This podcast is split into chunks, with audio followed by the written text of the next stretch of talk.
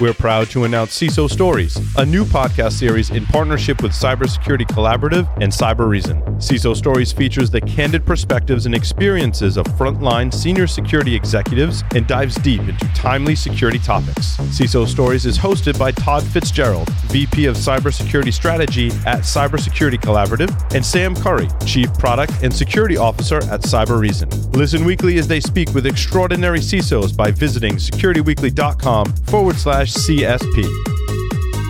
Welcome back, everyone, to Paul's Security Weekly. Do you have a specific guest or topic that you want us to cover on one of the upcoming shows? Submit your suggestions for guests. We'll take out that blanket. We'll cover them right up. You can visit securityweekly.com/guests. Complete that form, and we review suggestions on a monthly, weekly, every now and again, sometimes basis. In this segment, I would like to welcome Antranig Vartanian, the CEO of Illuria Security. Antranig started his career 10 years ago as a systems administrator and part-time OS developer. After a couple of years in operations, he started working the only security engineer at Armenia's National Computer Emergency Response Team. Tonight, he joins us to discuss how rapid change in Unix-like systems have affected their security state. Antranig, welcome to the show. Hi, Paul. How are you? I'm doing great, my friend. Antranig and I go way back. Well, at least as far back as I started advising his company, Illuria Security. Yes, that's correct. I should probably disclose that. Well, greetings from the other part of the world. Yes. Nice to have you on the show tonight. Antranig, how did you get your start in information security? Oh, that goes way back. So I was born in Armenia, but when we had the war in the 90s here, we went to Syria. Well, then when the war happened in Syria, we came back to Armenia. But while Good I was Lord, in Syria...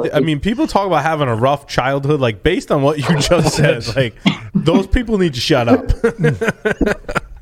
When you are in Syria and there's a lot of sanctions happening, you follow the mentality of less is more, right? Yeah. And when we had this problem where we didn't have the latest and greatest computer equipment or the best internet connection, and most importantly, many things were locked down either by the government, things like Wikipedia, or by companies. For example, Apple's services would not work, even simple things like the App Store.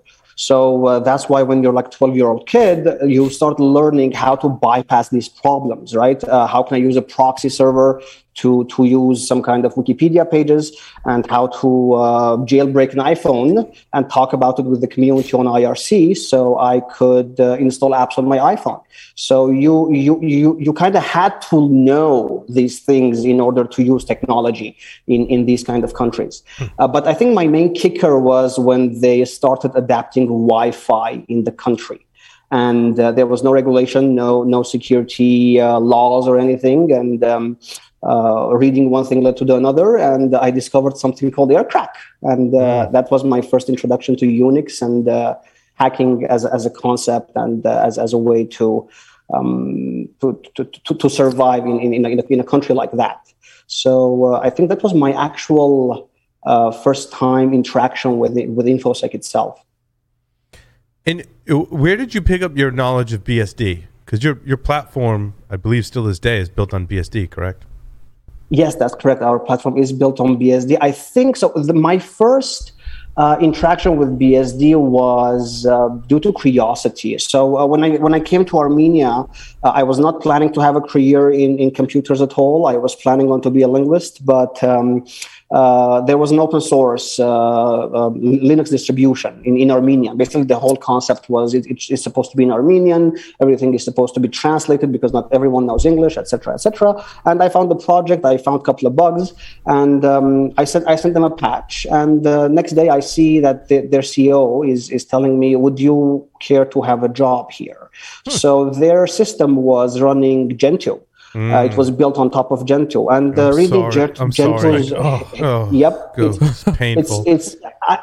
For me, it was fascinating, like to be able to tune the computer. But now that I look back, it's like hours and even sometimes days is spent on just compiling. Right? Yeah. Right? So it's fascinating for like a few months, and then you're like, oh, yes. Good Lord, yeah. Yep. Mm-hmm. First time I ever went to install Gentoo, I looked at the install instructions, and they were like 13 pages, and I'm like, nope. Nope.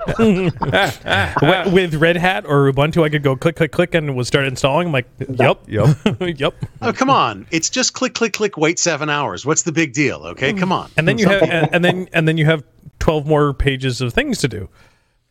Yeah, but that's a great learning experience. Sure. And back on your story, correct, right? Of learning. That's how you learn.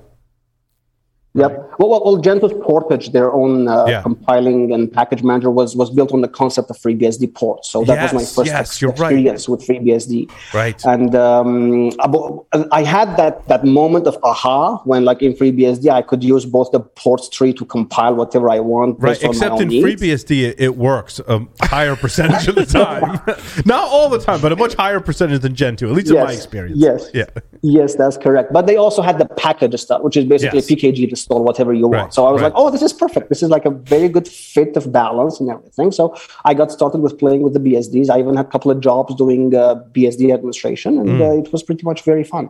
I miss FreeBSD. I haven't worked with it in so long. I did OpenBSD for a little while too. Mm-hmm. My question for you, and I was thinking about this when I saw you were coming on, Antranig, was all of the pretty major now bugs in the Linux kernel. Yes. Those the BSD kernel, though, draws its lineage from code that was produced way before even the Linux kernel was, right? Do you like, what's your general sense about, like, have we just not found all the bugs in BSD, or is there not as many people looking for them? Are they looking at Linux because it is so widely used now? Like, do we have this Microsoft and Apple problem? Like, oh, I use BSD, I can't get viruses, right? And I use Linux, and now I can. Like, the tables have kind of turned. Like, how do you see that comparison?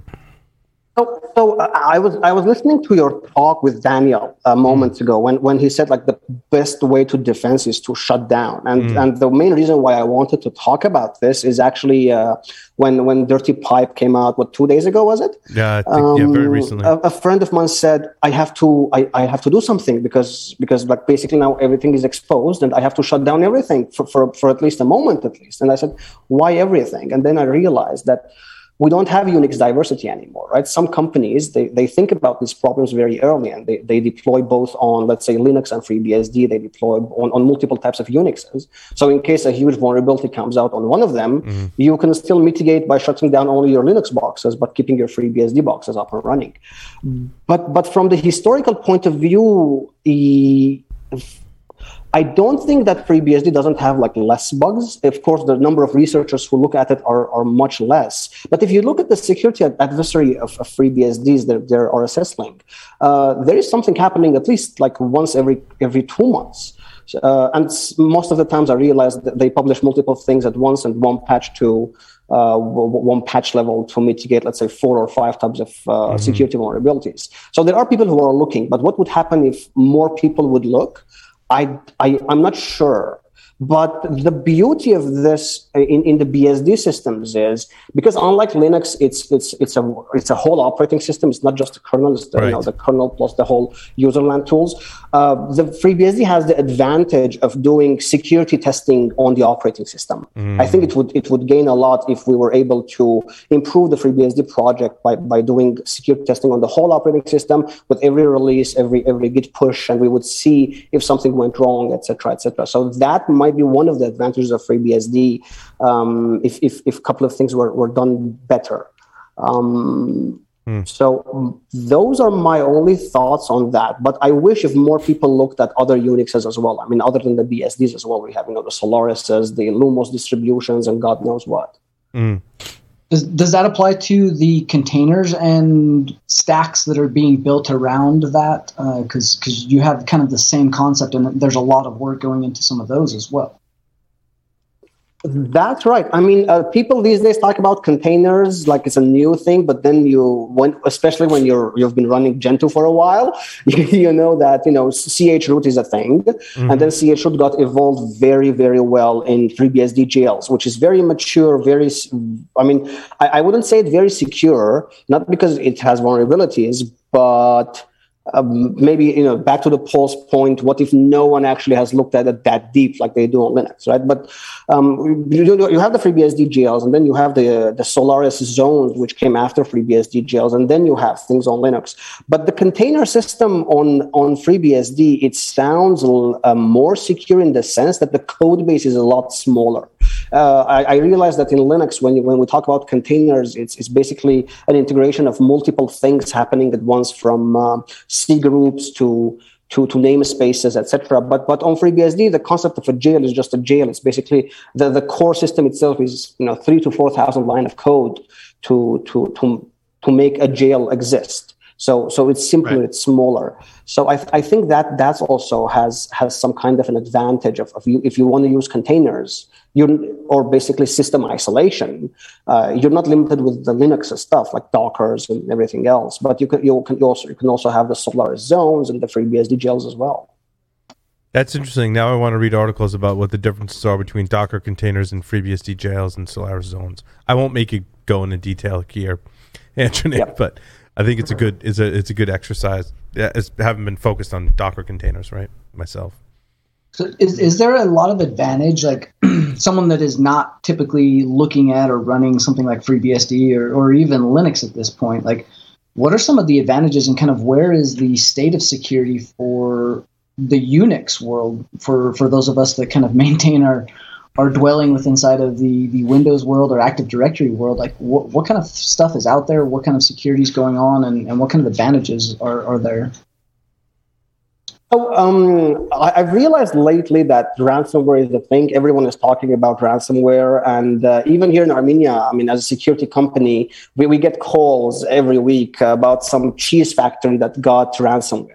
And they want some assistance, and then you ask them. But if you haven't had Armenian string cheese, you haven't really lived yet.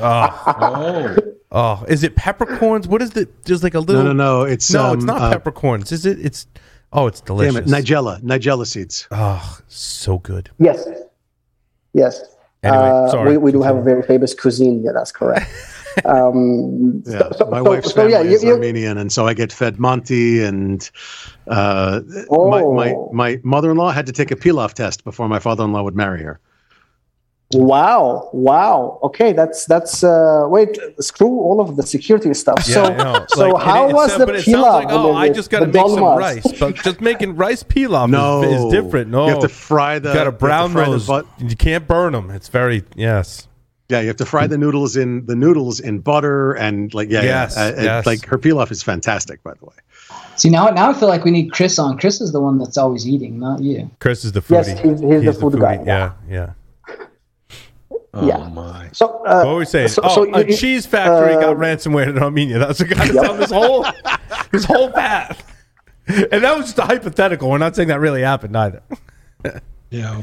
So they got ransomware, and a typical question you say, well, maybe I can help you with the recovery part at least. And you say, where's the backup? And their answer is, it was on the server itself. A very typical scenario. And then you teach them how to use a backup server. And then a couple of months pass, and they call you again, and they say, well, we got ransomware, but now the backup server got ransomware because they forgot to update something. Oh, wait, was this also the cognac factory? Is that why I haven't got my bottle of Armenian cognac yet? Because they got... ransomware? If you haven't got your Armenian cognac, then you have to ask Tyler. He's got your Armenian. Is that because Tyler drank it all on me? He drank it on the plane ride home. He didn't even even make it to the States. I made it back to the States with it. Yep. Hasn't made its way here. Just saying. Never will. Throw it out there. Never will. Little inside baseball. Sending gift to. What are we talking about? We're talking about ransomware. Server got ransomware because they didn't patch something. Yeah, and their backups got ransomware. Then what I realized is if they used a So most of these attacks happen on the OS layer, right? If you look in their code, they open the file, they encrypt it, they close it. Very little of time that they use any kind of file system specific actions. So what I thought is this is a perfect scenario to use a complex file system like ZFS or BtrFS. And one of the benefits in the Unix world is now ZFS has got first-class citizenship in almost every operating system. The Linuxes, the FreeBSDs, and the Illumos, where it was born historically. So I think from a security perspective, it would be very good advice to tell people that while some people are focusing on the recovery and the prevention of ransomware attacks, on the other hand, you also have the mitigation mechanism in the sense that if your data got corrupted, you can use something like ZFS and BtrFS just to revert back to the last thing that you had. And one of the main reasons why people, especially in low-budget countries, like someplace like Armenia, why they don't have a backup server, because it's expensive. Like it might be $80 in the States to buy the disk, but it's also $80 in Armenia to buy the disk. But the $80 has different values here and there. So then I realized that if we had a file system who has a very good way to back up the data, something like Time Machine on macOS for a typical user, you know, where it can do copy on writes, etc. ZFS is a perfect fit for that, and many people who love FreeBSD, they do use ZFS. Many people who love ZFS, they do use ZFS. But we have to also bring awareness to the typical IT department that you need something even out of the box like FreeNAS to back up all of your information. And we've had this problem a lot. And I think to answer Todd's question... But that backup needs to be one way, but you don't want to overwrite your backups with the encrypted data as well, right? So there needs to be some kind of snapshotting that is protected. It is snapshotting. But you have to protect that, right? So that it can't get overwritten with the... Like if it's constantly backing up, at some point you're going to overwrite that with the encrypted data. So that's one of the things I do like about ZFS is I have to ask, is it ZFS or ZFS? I hear both. Yeah, I go with ZFS. Depending on where you are on the planet, whether they call it a Z or a Z, right? Mm-hmm. Oh, okay, interesting. So you came with Z. Go with Z. Yeah, it sounds better. Yeah. Z. So with ZFS, because you can back up and do snapshotting at the same time. Basically, you're sending your snapshots back and forth. And if your latest snapshot was encrypted, but the one before that was unencrypted, you can also revert back to that. Mm-hmm. And that's one of the key points that we've actually had a success story, maybe I could say, for a friend that I was helping out in his company. And we've set up the small box. And I taught them, you know, basically use the SMB folder for all of your documents and the SMB over, you know, the network. And what happened in the end is they did get encrypted via ransomware maybe a couple of months later, but he called me immediately and I told him, okay, shut down everything because you don't know how they got in. All you care about right now is your data. Go to your FreeNAS machine and type the following command, which is, you know, ZFS restore blah, and you're done. Now you've got all of your data back. Now let's try focusing on how to find the problem. How did they get in? Was it some kind of malware in the network, or did someone click on something? That's a different problem that we need to solve. But to answer Tyler's question specifically, is this innovations happening in the Unix world that can assist out the world outside of Unix? ZFS is a huge advantage. And I realized lately that ZFS is also available on Windows. It's not feature complete, but the basics of it are. So maybe even people who are running Windows servers can use ZFS. So, Lee? So I have a question for you. I mean, you're using technology to solve human problems as well as technical problems. And it sounds like you've answered these questions multiple times. Have you considered putting together a blog or other, you know, hey, these are the 10 things you really got to do before you call me? Well, I do have a blog. The Armenian one is very active, is obviously. But the English one, I I basically complain in the English one instead of writing advice on the English one. I know I complained about Unix portability and things like that. But maybe that's a good idea. And if I had to write about 10 things, I think for the typical IT department, backup restore is the first thing. But at the same time, I think doing proper backup restore is the other question, because if you have it's the Schrodinger's restore that you never know is restorable until you try to. So that might be one of the first key points, right? But on the second hand, I'm trying to think that with most of the problems that I'm seeing on this part of the world, also production servers being hacked that are running Unix. I don't know how IT department are there, but does everyone still disable SE Linux? Yeah. Oh. Okay. Well, I mean, I think there's a lot of you lost the light. Oh, it's the automated lighting. I wasn't moving enough. I gotcha. I think there's a lot of subsystems and security controls in Linux that some of which, depending on your Linux distribution, might be there or configured. They're there and configured in a specific way. Some are turned on by default or not. Setcomp and Linux capabilities are ones that come to mind from working with containers and things of that nature. So there are controls like that, but I feel like in Linux they're tuned. If you run Ubuntu, they're tuned in a certain way to allow things to operate, not necessarily like lock everything down and I have to go turn it on to make it work because then people would move from Ubuntu to some other distribution. And I think is my theory. I think maybe that was a little bit of a joke that got lost, and I don't think that in my experience many people actually disable SE Linux. I think default tunes are workable enough that no one needs to turn it off anymore. Muck with it, So the default tunes for the most part might as well be turned off. So it's not doing a whole hell of a lot. So do you find a willingness for folks to learn how to raise the security bar, or are they just overwhelmed and just can't get much past clicking install or rebooting? So what I've realized is with things that are created to make systems more secure, and this is a typical InfoSec problem, obviously. Do you want better security or easy of use? But a couple of months ago, I started using my MacBook again, and this time I said, okay, I'm going to use it the Apple way, so I don't complain anymore on my blog. And I started also reading logs on how my MacBook actually does work. Then I realized that Apple's macOS uses FreeBSD's audit D and the mandatory access control subsystem internally whenever you click, allow permission for this and that. And I've never had a usage problem because all I see is just a small window that says yes or no, allow or deny. So it got me thinking that maybe outside of the desktop world, we're doing things wrong.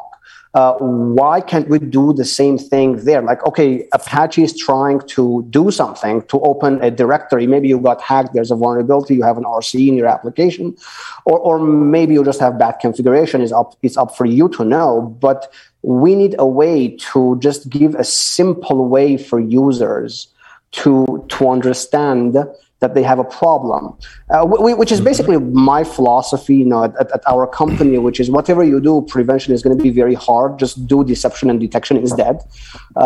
It could be, at the end of the day, a lot easier and cheaper for you than actually fine-tuning all of those systems. But I wish we did live in a world where you could just say, yes, allow Apache to access this file or not.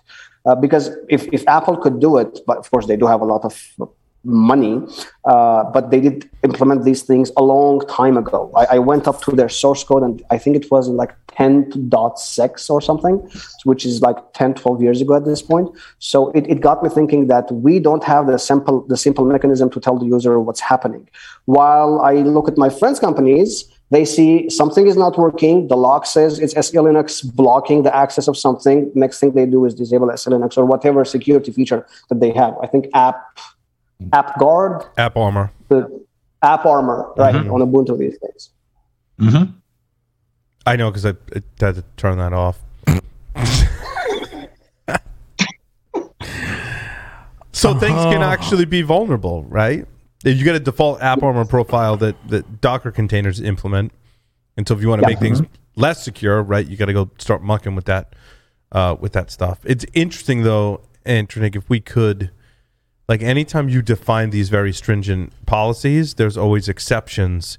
And then the default tends to be more open than it should be. And even if you take the time to tune them yourself, then a situation is going to arise where you have to tune them again. So basically, we're incurring much more maintenance. And I guess my question is, the juice worth the squeeze, right? Do we put these strict policies in place knowing it's going to be a constant cycle of tuning them? Is that more secure, less secure? You could almost debate it. Well, OpenBSD, which is very famous for being, for security and for the paranoid people, I installed their latest version a couple of days ago to see what's happening there. And I've always used Firefox on it, but I ended up needing Chromium. So I download Chromium, I install Chromium, I use Chromium, then I realized something. They implemented Chromium, Chromium crashes. It definitely crashes. Doesn't. But I will let you know when it crashed. Yeah, I tried on Linux, and it crashes a lot. So I look at Chromium, and I need to upload a file or something. Then I realize that Chromium is only able to see two directories. The downloads directory to download something, and the .config Chromium directory for its own configuration. Yep. And basically what OpenBSD people said is, if you're using Chromium, these are the only two directories. Don't try to do anything else. I ended up, using the command line in Finder or whatever it is to, select the file in TMP. And at that point, Chromium crashed, which got me into searching of what's happening. But then I talked with the community, and they said, well, this is good. Like, we know we have this security mechanism because we patch Chromium, we add the system call that we need, so it will never be able to see anywhere else. But that also means that it will not be able to see anywhere else, and we have to bind by the rules that OpenBSD is using to look into, to use Chromium. And I asked a couple of friends here and there, you have the two types of the specter always. One of them are saying, no, I need to have full control. I have to decide with what to do. And the other one says, well, if it's going to make me more secure, I'll just end up doing whatever the vendor is telling me, whether being FreeBSD, OpenBSD, or any kind of Linux distribution. So my personal point of view is obviously the more secure one. I would prefer to have a little bit of more pain, but know that this system call is going to crash a vulnerable application that is doing something it's not supposed to do, instead of looking, the more liberal way of I can do whatever I want, but that also means that maybe one day an attacker can do whatever they want, right? So it's a typical division, but it's a good thing to see these kind of innovations in system calls and mitigation mechanisms in Unix systems outside of Linux as well. And it's a good thing that we can learn from each other. SecComp is very similar, but it's not as easy as OpenBSD's latest SymCall. I think it's called Pledge. No, it wasn't Pledge. It was the other one. Yeah, no, the problem is these technologies combine on. So you got your SE Linux on top of SecComp on top of AppArmor. And it's like all these layers. Yeah, it makes things even more confusing. And they just don't work when you layer them that heavy. Well, then you end up just scaling back all the policies to make it work, and then defeats the purpose, right? Right. Well, that's the point. I mean, look, you've got a security versus usability conundrum in everything we do. When you add on AppArmor and SE Linux and don't let anything work Linux or whatever the hell it is, it's going to break so badly that somebody's going to go, just turn it all off. I mean, let's be honest. NE is a legitimate firewall rule. Doesn't do much firewalling, but it is a legitimate firewall rule. Yep, and everything works. Amazing, isn't it? Including the bad guy stuff. It works just perfectly. Yeah. Is the OpenBSD and the FreeBSD and the use cases for those, are those often well used and a good situation for things like firewalls or appliances that may not often get patched or may have kind of a different, less hardened OS or software layer that could be abstracted better with something like BSD? So I think yes. I don't remember which year it was. I think it was 2018 when there was a vulnerability not DOSing. It was some critical vulnerability in Nginx, which allowed you to read any file that you wanted, as long as it was in the directory of the server. config. And I tried that vulnerability with a vulnerable Nginx version and the exploit and whatever I found, and it worked perfectly on Linux. And as a matter of fact, it also worked perfectly on FreeBSD. But then I tried the same thing on OpenBSD and something called HardenedBSD. Many people have not heard of HardenedBSD. It's basically FreeBSD with a lot of hardening features on the compiler and the OS level, like very strict address layout randomization, etc., etc. And when I did run that exploit there, it didn't work. Of course, it got DOSed, like it crashed. The Nginx process basically just died. Then it restarted itself. But I think those are very legitimate uses if you want to have a more secure but also more painful environment for any kind of appliances. For me, from the security perspective, what I've always liked is to use the PF firewall. It's very famous. You have pfSense, OpenSense. Many people deploy the firewall on OpenBSD itself. And the reason why I always got, close to it is because it's human. Like, you don't type IP tables -j -o- whatever it is, and then maybe you miss something. Instead, you say allow from this to that. And teaching a couple of my friends how to use this firewall, for them it got very, very interesting. Now they spend at least an hour when they're configuring the firewall, but they will make sure that they are configuring it very, very properly. I think Linux has an abstraction for that, right, Paul? I think it's like the UFW, user firewall, yes, or something? Yes. Ubuntu firewall? Yes. And I think the major difference is the chaining and forwarding rules. Mm-hmm. That's what makes IP tables, I think it's really powerful to have that, but it can also be really error prone and difficult to troubleshoot or modify, especially was in a situation where there was IP tables and multiple chains were called different things and forwarding to each other, and to like unravel all of that hurt my brain, and I eventually figured it out. But you're right, there's better, like more straight, it seems to me PF and UFW, right, are more straightforward, here are my rule kind of things, but great power in the IP table. So it's somewhat of a trade-off in the problem you're trying to solve. I think for a lot of my firewalls are pfSense because it's no nonsense, it's firewall, and they've abstracted a lot of that into the GUI. You still get a command line if you want, right? But it works really well as a firewall. So I guess I do run BSD on my firewalls. Of course, yes. It's pretty famous operating system. It doesn't get much media attention, but on the other hand, like Netflix's CDNs, they all run FreeBSD. I think they're doing now like 400 gigabits per second streaming using those CDN servers that they run. And so my always kind of thinking on that, Antranig, was that in the BSD kernels and operating systems, the TCP/IP stack is just wildly performant. Like it's just... Mm-hmm. It's a well-oiled machine. With Linux, you can run into some funky stuff. You might have to do some tuning and stuff like that. But a lot of those higher-end things you're talking about, right, that have to process a lot of traffic, end up using BSD under the hood for that reason. It sounds like that's still the case. It's still the case. And we've had scenarios when we did a couple of benchmarking for our... I was a CTO at a SaaS company for the domain name selling stuff, and it happened that at some points of the month, many traffic was coming from China because apparently they buy domains with like only numbers. It's a thing there. Because they don't use letters, instead they use the hieroglyphs, instead they use the numbers to represent the hieroglyphs. And like one day of each month, there's a huge traffic coming in, and the servers were just running, dying basically. What I ended up doing is just migrate a couple of things to FreeBSD, tuning a couple of CCTLs, and next thing you know, we're paying the same VM price on the cloud, but now the CPU is on 50% idle, and everything is being... served very fine, and they do have a very good TCP/IP stack. Of course, it originated there. I think that's one of the main reasons. They know the whole historical thing. I mean, TCP/IP was created on the BSD OS back from the university days, and then it got more widestream. I've never seen the old days because apparently there's something called like AppTalk and multiple other protocols. I never had the luck to see them. AppTalk was a thing. So it was NetTalk. What was Novell? Novell. There was like bridges to Novell. I am not going back to my Novell days. And yes, I am a CNA or CNE. I forget what I was back then. Yeah.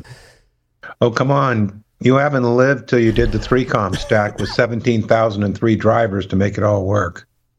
Oh, yeah. Oh, wait. I've got two words that'll make you cringe. Token Banyan ring? And vines. Oh, yeah. That was another one. Oof.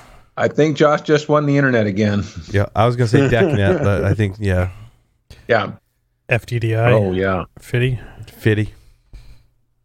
Oh, how about SNA over IP? Oh, I remember seeing references to that. I don't know if I ever did that. I wanted to come back and talk about containers, because I do a lot of container stuff, and it's mostly Linux running Docker with Docker Linux containers. How does that translate to BSD? And what's your recommendation for how to use that if you're going to mix? And are there like security, like should I use BSD as my host operating system? And can I have Linux containers? Do I use jails instead of containers? Like, I want to hear your thoughts on that. So I always bring this very simple analogy of containers on Linux. Especially Docker, were built at the DevOps era, where FreeBSD jails was built and created at the sysadmin era. Mm-hmm. Because the jails themselves, they just allow you to isolate the system into multiple parts, okay? The main purpose why it was created... So, Antranig, jails are more for process isolation and control what a process can do on your BSD system. Yes. The actual purpose... Containers are more about the application, making an application work. I think I captured that. That's the way I understand it. Okay. But, so we do this hack if we want to run a container in jail, or a jail as a container, is that the process that it runs is the init system. Yeah, okay. Then everything after the init system. So you like BSD so much, you can run BSD inside BSD in a jail. Yes. Yeah. Yes. And it works fine. Many people, that's how they isolate complete operating systems in the jail system. But FreeBSD also has this thing, which is the Linux KPI, right? The kernel programming interface is implemented inside FreeBSD as a translation layer. So we know this Linux system call translate to that FreeBSD system call. And this has allowed people, including me actually, to run Linux processes inside FreeBSD, whether be it in a jail or not. So I do have a couple of applications in my home server where I run some kind of, let's say, software, mostly proprietary stuff that are not available to be ran on FreeBSD, but they do give the proprietary binary for Linux, and I just run them very fine, which is a good way for me to watch Netflix, because I need Wave something for DRM, which is available in Chrome on Linux, but there's no Chrome for FreeBSD. So I just run Chrome that is built for Linux on FreeBSD. But my biggest concern with... Yes. Yeah, and that can be wonky. We've all seen systems like that where you're processing system calls in that way can get wonky. Yes, and that's my biggest concern is... Now FreeBSD is also running drivers that way, because we don't have enough manpower to, implement all the graphics drivers. Right. Mm-hmm. Yeah, which is good. The mainstreamness of Linux is bringing us a lot of value to run graphics drivers, etc. But then, it's built for that, not built for this. Sometimes the code can get very ugly. But again, the community is doing the best that they can. But my biggest problem with all of this Docker thing, which again, I love Docker in the sense, I think there was a quote from Brian Cantrell where he said, Docker will do to apt what apt did to tar, right? In the old days, you download a tar, then you find the dependencies, then you bring the dependencies, then you compile that, then you have apt. Now apt still uses tar underneath, but it does everything for you. And now you have Docker, which is basically replacing apt. But the problem here started with, well, two things. We are not writing portable programs. So when you tell someone, when someone tells me my application is portable, I'm like, what do you mean? And he says, or they say that Well, it runs both on Ubuntu and CentOS. I'm like, that's not portable. It's the same operating system. It's just Linux. That is, well, now you get into the major difference, I think, between something like a FreeBSD and Linux distributions, is that every Linux distribution is different, and packaging. This is something Linus Torvalds said, that the biggest thing that is killing application development, and I'll extend that, I don't think he said this, but I'll say killing Linux on the desktop is if you make an application, you can't just make it for like one Linux distribution. You got to package it differently, and it's all different for all the different distributions, right? Whereas for FreeBSD, it's a much... I can make my package work for FreeBSD, and it works, and it's great, right? But now it's Ubuntu, it's Gentoo, it's, you know, all these new Linux distributions, they come out all the time. Some of them are really good and are doing great things, but that interoperability, I think, gets lost. My family never used Windows because I was able to just give them, I think, Mate Linux, was it? Yeah, Mate Linux. And they're like... this is all fine. Thank you very much. I can use everything here. I have my browser, my Skype, whatever it is, and they never needed a Windows system. Which yes, some desktops on Linux are good, but there's also a project named AppImage. Ever heard of that? It's made by Simon. His username is ProBonoD. He made this amazing facility called AppImage, which is basically you can turn any Linux application, and he also lately added also FreeBSD support, any application at this point, into like a static folder, like .app on macOS. You can just bundle anything that you want, put it on any Unix and Linux that you want, and just run it. Yeah. I think I did read an article about that, but it's another packaging system, right? Do you use Snap? Do you use App? Do you AppImage? Flatpak or something? Yeah. Yeah, and like I think the open source is a beautiful thing, right? But the kind of double-edged sword is that interoperability, which also it hurts security too. Do I secure this application? How? Because how is it running? How is it packaged? I think that's some of the promise of Docker, is that I can put it inside of a container and secure it inside that container. The problem with Docker is that you can screw it up by how you run that container.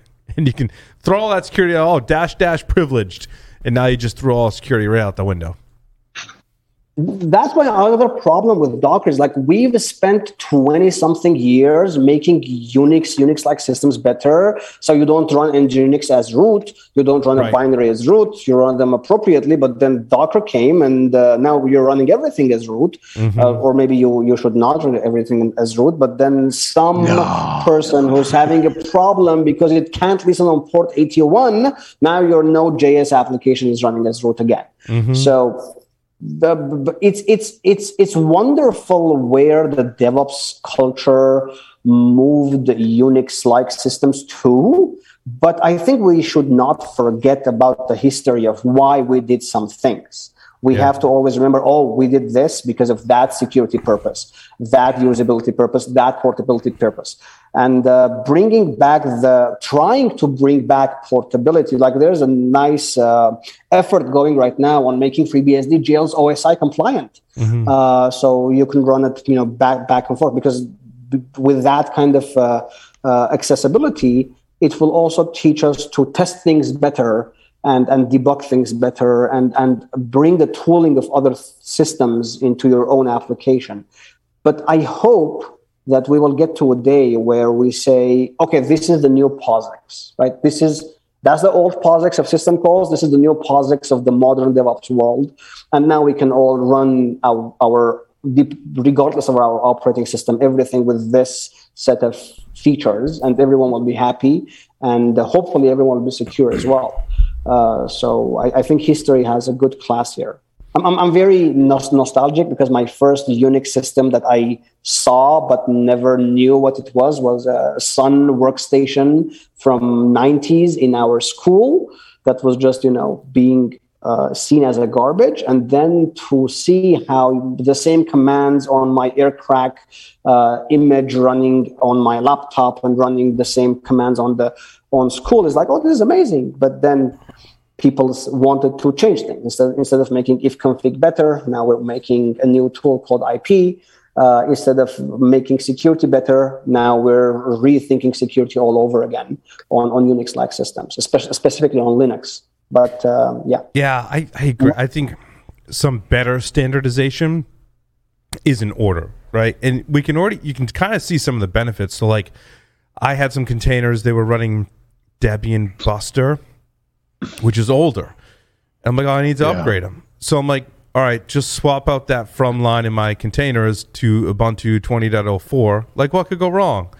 And I was totally expecting like shit to blow up and go sideways. I was like, you know, even like our CTO was like, you're really brave. I'm like, wait, let me finish.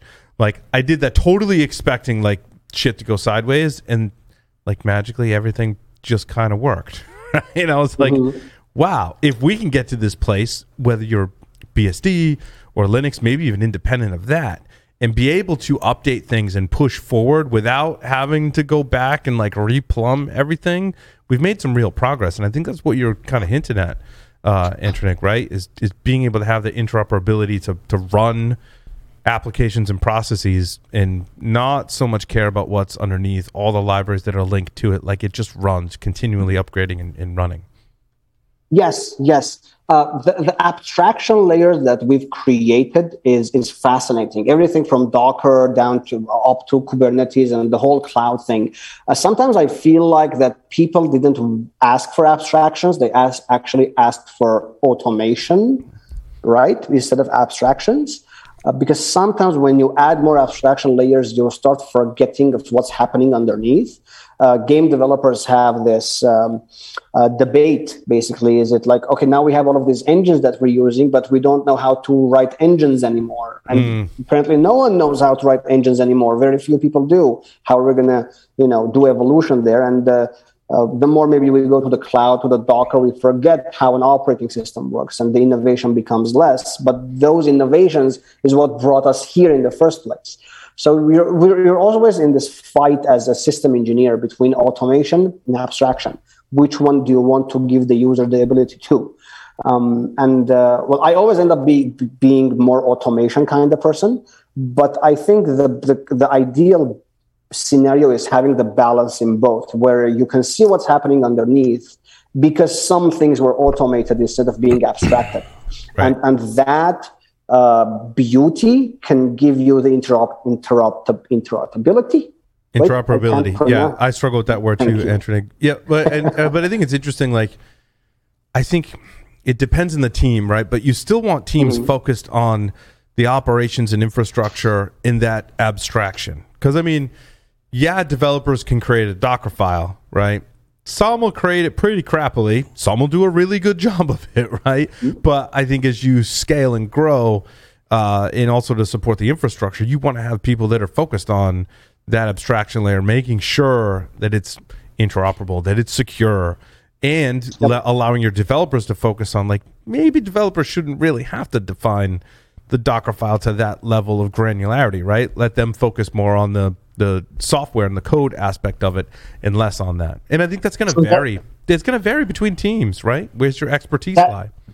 Is that abstraction or is that automation? Are we abstracting the security from them or are we automating the security? Where I think it's both. They're going to make a great file, but they don't consider security because it's not really a thing. I think one of the biggest things that I see, like you're spot on, Antranig, is the circling back and remembering the roots and remembering why we do things and not losing some of those skills and visibility pieces. But we also are losing, like with this automation and abstraction, both sides of this, we really have to consider like how are we doing good security in containers? How are we getting the visibility? How are we doing good logging?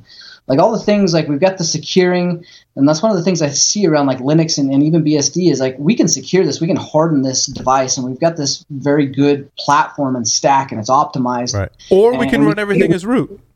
But we also don't have any standardized visibility. Like you look at, between EDR and XDR and all of the threat platforms and cloud security and heuristics and log monitoring and ingestion, all those things are pretty well exclusive to Windows outside of stuff like OS Query and some of the others. But for the most part, when you're talking about how you're getting that visibility, this is not the first thought that people are doing, which is why I think your company doing the deception and getting some of that visibility for BSD, Linux, Unix-like operating systems, and the Windows side, like those are key points that we have to keep in mind as we're trying to secure this stuff. It's one thing to secure, it's another to secure, verify, and have that visibility as well.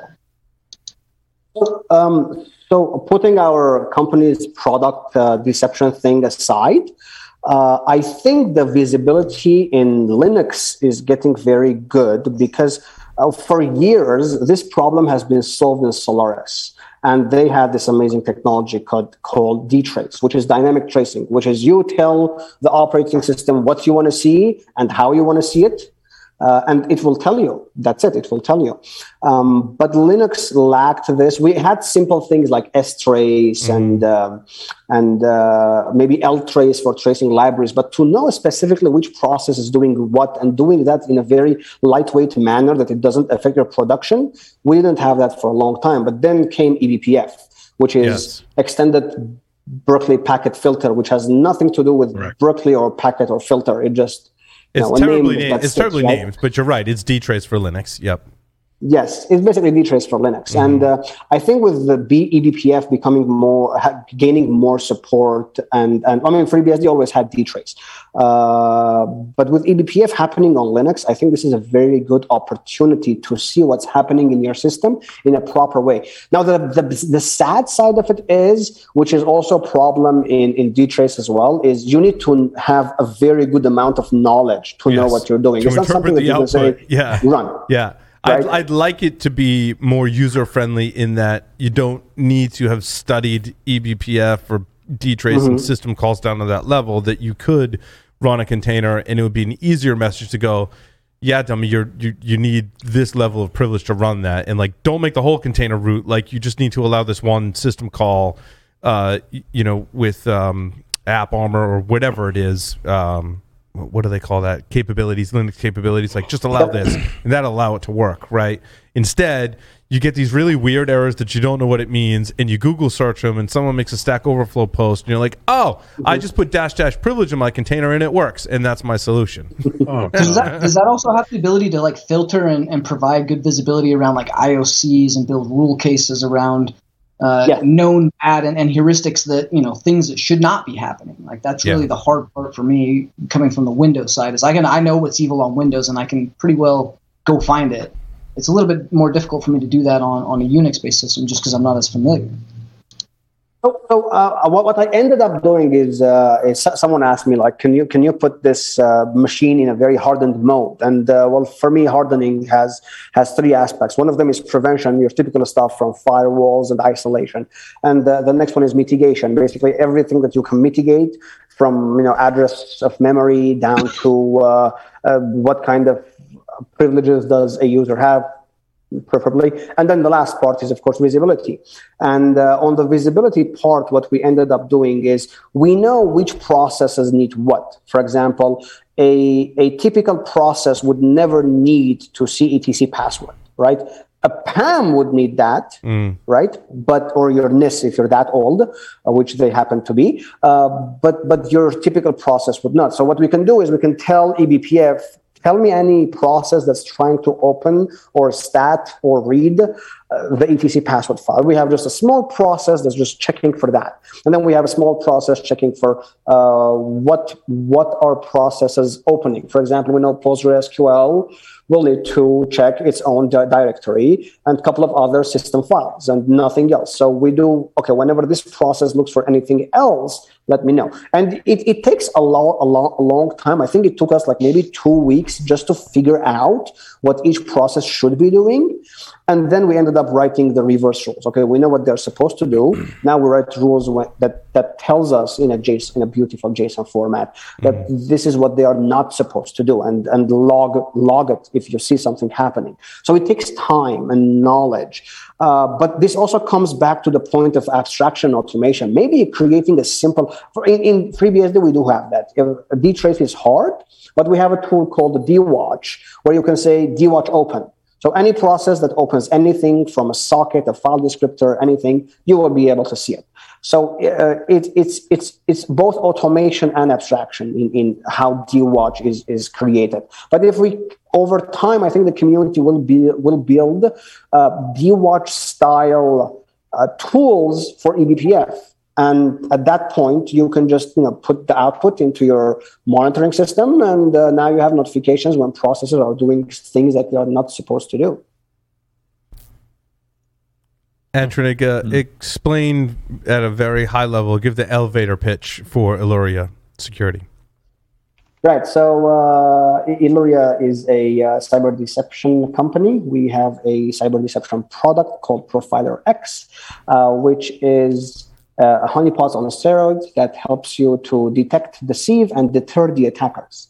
That's the very high level. On the lowest level, for the technical, for the tech folks, it's basically high interaction honeypots built in a way that not even the honeypot itself knows that it's a honeypot. It's actually pure Unix systems running multiple advanced technologies. So the attacker would never know that this is not a production system.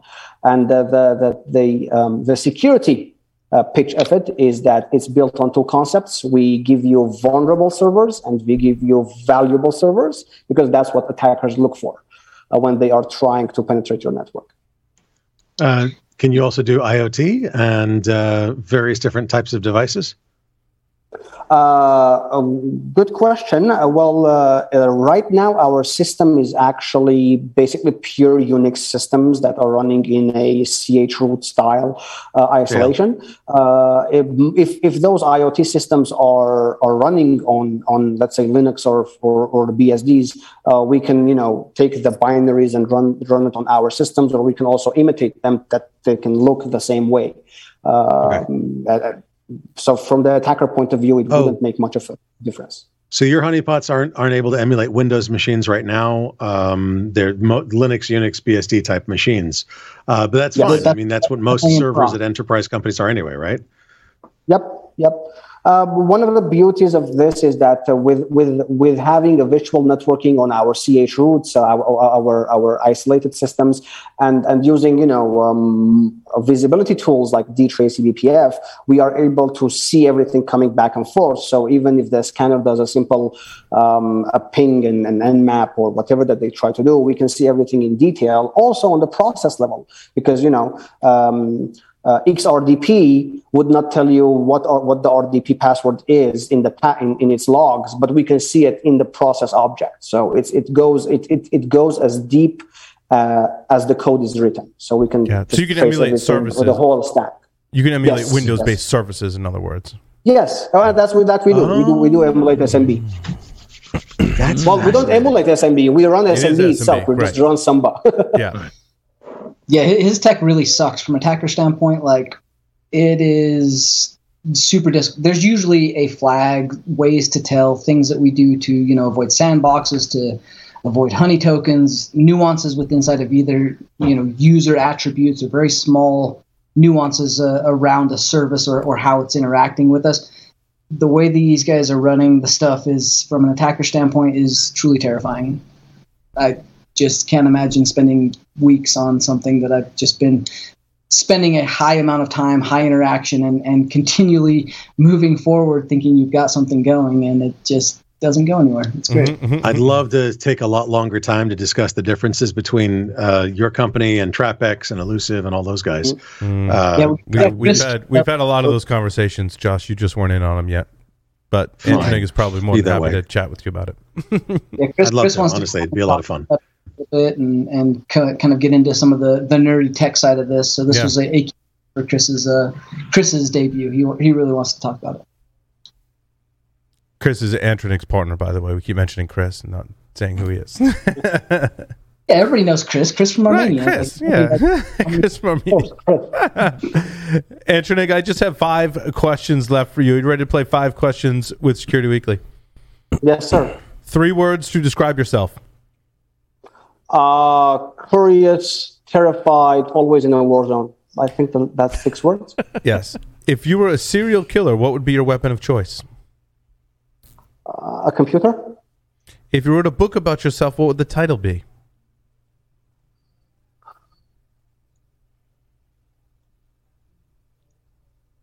I have no idea, but I'm guessing lucky, like just lucky. What is your favorite hacker movie? This will sound cheesy, but Hackers. Yay! 1995. Yes, Hackers. It's a good answer. Yeah. Choose two celebrities to be your parents. Alive, dead, fictional, or otherwise. Well, I think I Paul is one. Aww. And he says then the lights go off, of course. He's angered the gods with that selection. Yeah, Paul is one. Always been as kind of a father figure. Well, no. It's because he's old. I can't tell. or maybe because I'm young, but sure, let's just keep it because he's old. Good answer. But yeah, Paul is one. I can't think of anyone else at the moment, but I think Tyler will be my brother. There you go. Wow. Immaculate conception. Wow. Antranig, thank you. And thank you very much for appearing on Paul Security Weekly. Merci. Thank you very much, gentlemen. I will, hopefully I will join you again one day. And thank you for hosting. I hope so. You better. Soon. That's it. It's 5 a.m. here. Security news coming up next. Stay tuned.